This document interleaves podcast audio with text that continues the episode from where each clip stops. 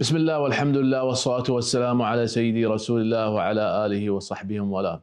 في الحلقة الماضية تكلمنا عن القيم وكيف يكتسبها الإنسان وكيف يتعرف عليها وكيف يفرق بينها وبين المبادئ، وتحدثنا أيضا أن ليست كل القيم بنفس الأهمية، وأنه عادة في الحياة ما يحدث أن يواجه الإنسان موقف يحتاج منا أن يختار أن يوفي قيمة في مقابل قيمة أخرى، وهذا ما أسميناه بحالة التضارب أو التضاد ما بين القيم. واختتمنا حديثنا عن كيفية تعامل الفرد مع هذا التضارب، واليوم بإذن الله نتحدث عن القيم والمجتمعات وكيف يحدث التعارض والتضارب بين القيم داخل المجتمعات أنفسها. معاكم الدكتور خالد الخنجي، وهذه مساحتنا الأسبوعية التي نتفكر فيها في جانب من حياتنا اليومية حتى نزداد علما وبصيرة. وكما أن للفرد مبادئ يعطيها أهمية ونسميها قيم، كذلك المجتمعات والدول والحضارات لها مبادئ تعطيها أهمية وبالتالي تعد قيم بالنسبة لهذه الحضارات. بإمكاننا أن نجد بعض هذه المبادئ والقيم في أدبيات هذه الحضارة أو تلك الدولة أو هذا المجتمع. قد تكون هذه الأدبيات لها صفة القدسية وقد تكون لها صفة الأهمية بسبب دورها التاريخي، ولكن أحيانا كثيرة يحدث تضارب أو فصل ما بين ما تعليه هذه الأدبيات من قيم ومن مبادئ وما يتحقق في واقع هذه المجتمعات. اليوم إن شاء الله راح نعرض مثالين لهذا التعارض والتضارب ما بين القيم والشعارات المرفوعة والواقع، وكيف تعاملت الحضارات المختلفة أو الدول المختلفة مع هذا التضارب. أول مثال راح يكون عن الولايات المتحدة، والمثال الثاني إن شاء الله راح يكون عن فرنسا وعن أوروبا. وفي الحلقة القادمة إن شاء الله وبطبيعة الحال لابد أن نفهم علاقتنا كحضارة إسلامية بالقيم، وهل كان هناك أصلا في تعارض ما بين شعاراتنا اللي نرفعها وقيمنا النظرية واللي نطبقها على أرض الواقع، سواء في التاريخ أو في واقعنا اليوم.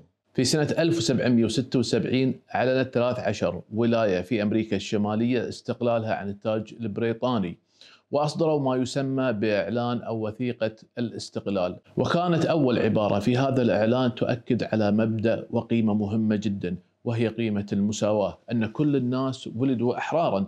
طبعا الموقعين على هذا الإعلان ما كانوا يقصدون كل الناس، كانوا يقصدون فيها أنهم أحرار من سلطة الملك الإنجليزي، لكنها وضعت بهذه الصيغة أن كل الناس ولدوا أحرارا وأن هذا حق رباني من الخالق عز وجل لهم.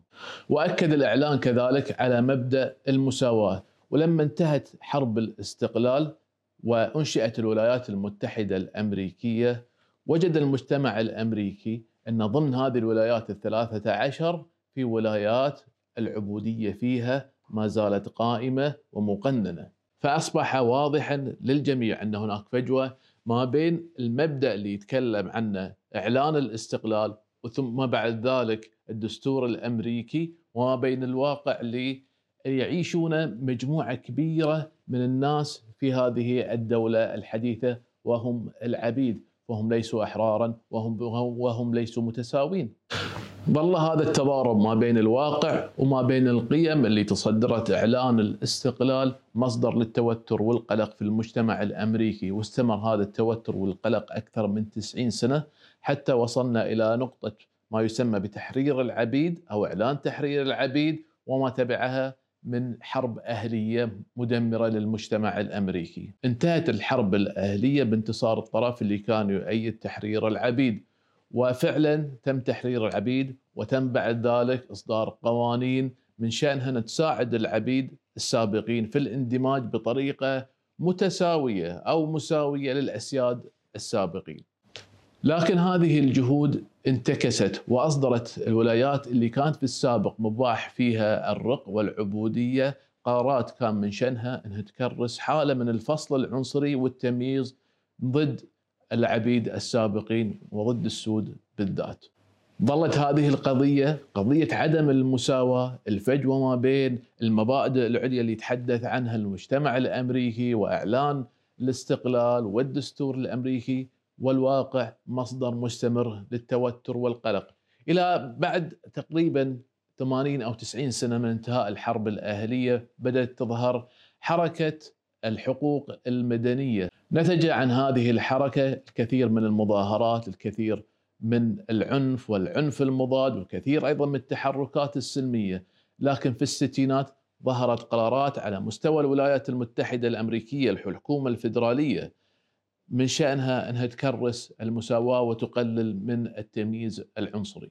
وإلى اليوم إدارة بعد إدارة أمريكية تحاول أن تقدم أو تؤخر على حسب توجهات هذه الإدارة في موضوع المساواة، ليس فقط بين السود والبيض، لكن داخل المجتمع الأمريكي وبكافة أطيافه. في مثالنا الثاني نروح الطرف الآخر من المحيط الأطلسي، حيث القارة العجوز قارة أوروبا. بعد حرب الاستقلال ونجاح الثوار في تأسيس الولايات المتحدة الأمريكية بعدة سنوات، كانت المجتمعات في أوروبا بدأت تتأثر بالمبادئ اللي تحدثت عنها الثورة الأمريكية. وفي سنة ألف وسبعمئة وتسعة وثمانين وقعت الثورة الفرنسية، وكانت ضد الملكية في ذاك الوقت، ورفعت ثلاث شعارات كقيم أساسية لها: الحرية، المساواة، والإخاء. كما أصدرت الثورة إعلان حقوق الإنسان وحقوق المواطن. المبادئ والقيم اللي أعلنتها الثورة الفرنسية بدأت تنتشر في القارة الأوروبية، وليس فقط فرنسا، على درجات متفاوتة من دولة لأخرى ومجتمع لآخر. لكن اللي بدأ أيضا يصير في نفس الوقت تقريبا أن الدول الأوروبية وعلى رأسها فرنسا بدأت تنظر لخارج القارة، بدأت تغزو الدول الأخرى في آسيا وفي أوروبا، وبدأت تستعمر وتقتل الناس. وهذا طبعا أمر بعيد جدا عن موضوع المساواة والحرية والإخاء. فكيف تعامل الأوروبيون المستعمرون مع هذه الفجوة ما بين الشعارات اللي يدعونها واللي يروجون لها في مجتمعاتهم، ما بين الاستعمار واستعباد الشعوب وامتصاصها لخيراتهم؟ اخترعوا كذبة تفوق الرجل الأبيض، واخترعوا سردية سموها سردية حمل الرجل الأبيض، وايت مان بيردن، إن الرجل الأبيض هو متفوق بطبعه، هو متفوق أخلاقيا وعلميا وسياسيا ومتقدم، ولذلك المهمة الثقيلة عليه إنه هو يروح للمجتمعات المتخلفة هذه اللي فيه اللي يعيش فيها ناس متوحشين، ويجيب لهم الحضارة ويعلمهم الحضارة. وبدأوا ينشرون لهذه الكذبة وهذا الاختراع، ويحاولون يغطون على استعمارهم بهذا الشكل اللي يبدو من برا بنظرة بسيطة أنه جانب أخلاقي، وفعلا في نوع من جلب الحضارة للناس وللحضارات والدول الأخرى. لكن هذه الكذبة الكبيرة نتج عنها عنصرية مقيتة رجعت بالوبال على الأوروبيين أنفسهم، وتكللت في الحرب العالمية الأولى، ثم بعد ذلك الحرب العالمية الثانية. وما زال الأوروبيين يعانون من هذه العنصرية اللي تمنعهم يشوفون غيرهم إلا بنظرة دونية. اليوم تعرفنا على مثالين، أولهم الحالة الأمريكية والفجوة اللي كانت ما بين الشعار المرفوع والواقع، وكيف المجتمع والدولة تعاملت مع هذه الفجوة وحاولت أنها تحتويها، تقلل منها بطريقة أو بأخرى من خلال الآليات المتوفرة في المجتمع، ومن خلال القوانين والسياسة والضغوط الجماهيرية والشعبية. وفي المثال الثاني تعرفنا على الحالة الأوروبية وكيف أنها تعاملت مع الفجوة ما بين شعاراتها اللي ترفعها والحالة الاستعمارية، بأنها اختلقت كذبة تفوق الرجل الص... الرجل الأبيض، وحملة لمشعل الحضارة للشعوب المتخلفة حتى تستمر في عدوانيتها وفي عنصريتها، وماذا كانت النتائج المترتبة على ذلك.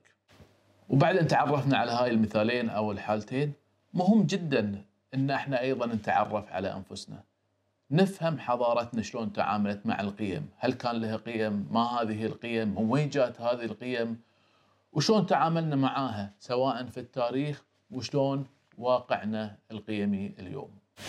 في الختام، إذا عجبتكم الحلقة أرجو أنكم تضغطون على زر الإعجاب، وإذا كان عندكم تعليق أو اقتراح أو موضوع حابين تناقشونه، يا ريت تتركونه في خانة التعليقات. والسلام عليكم ورحمة الله وبركاته.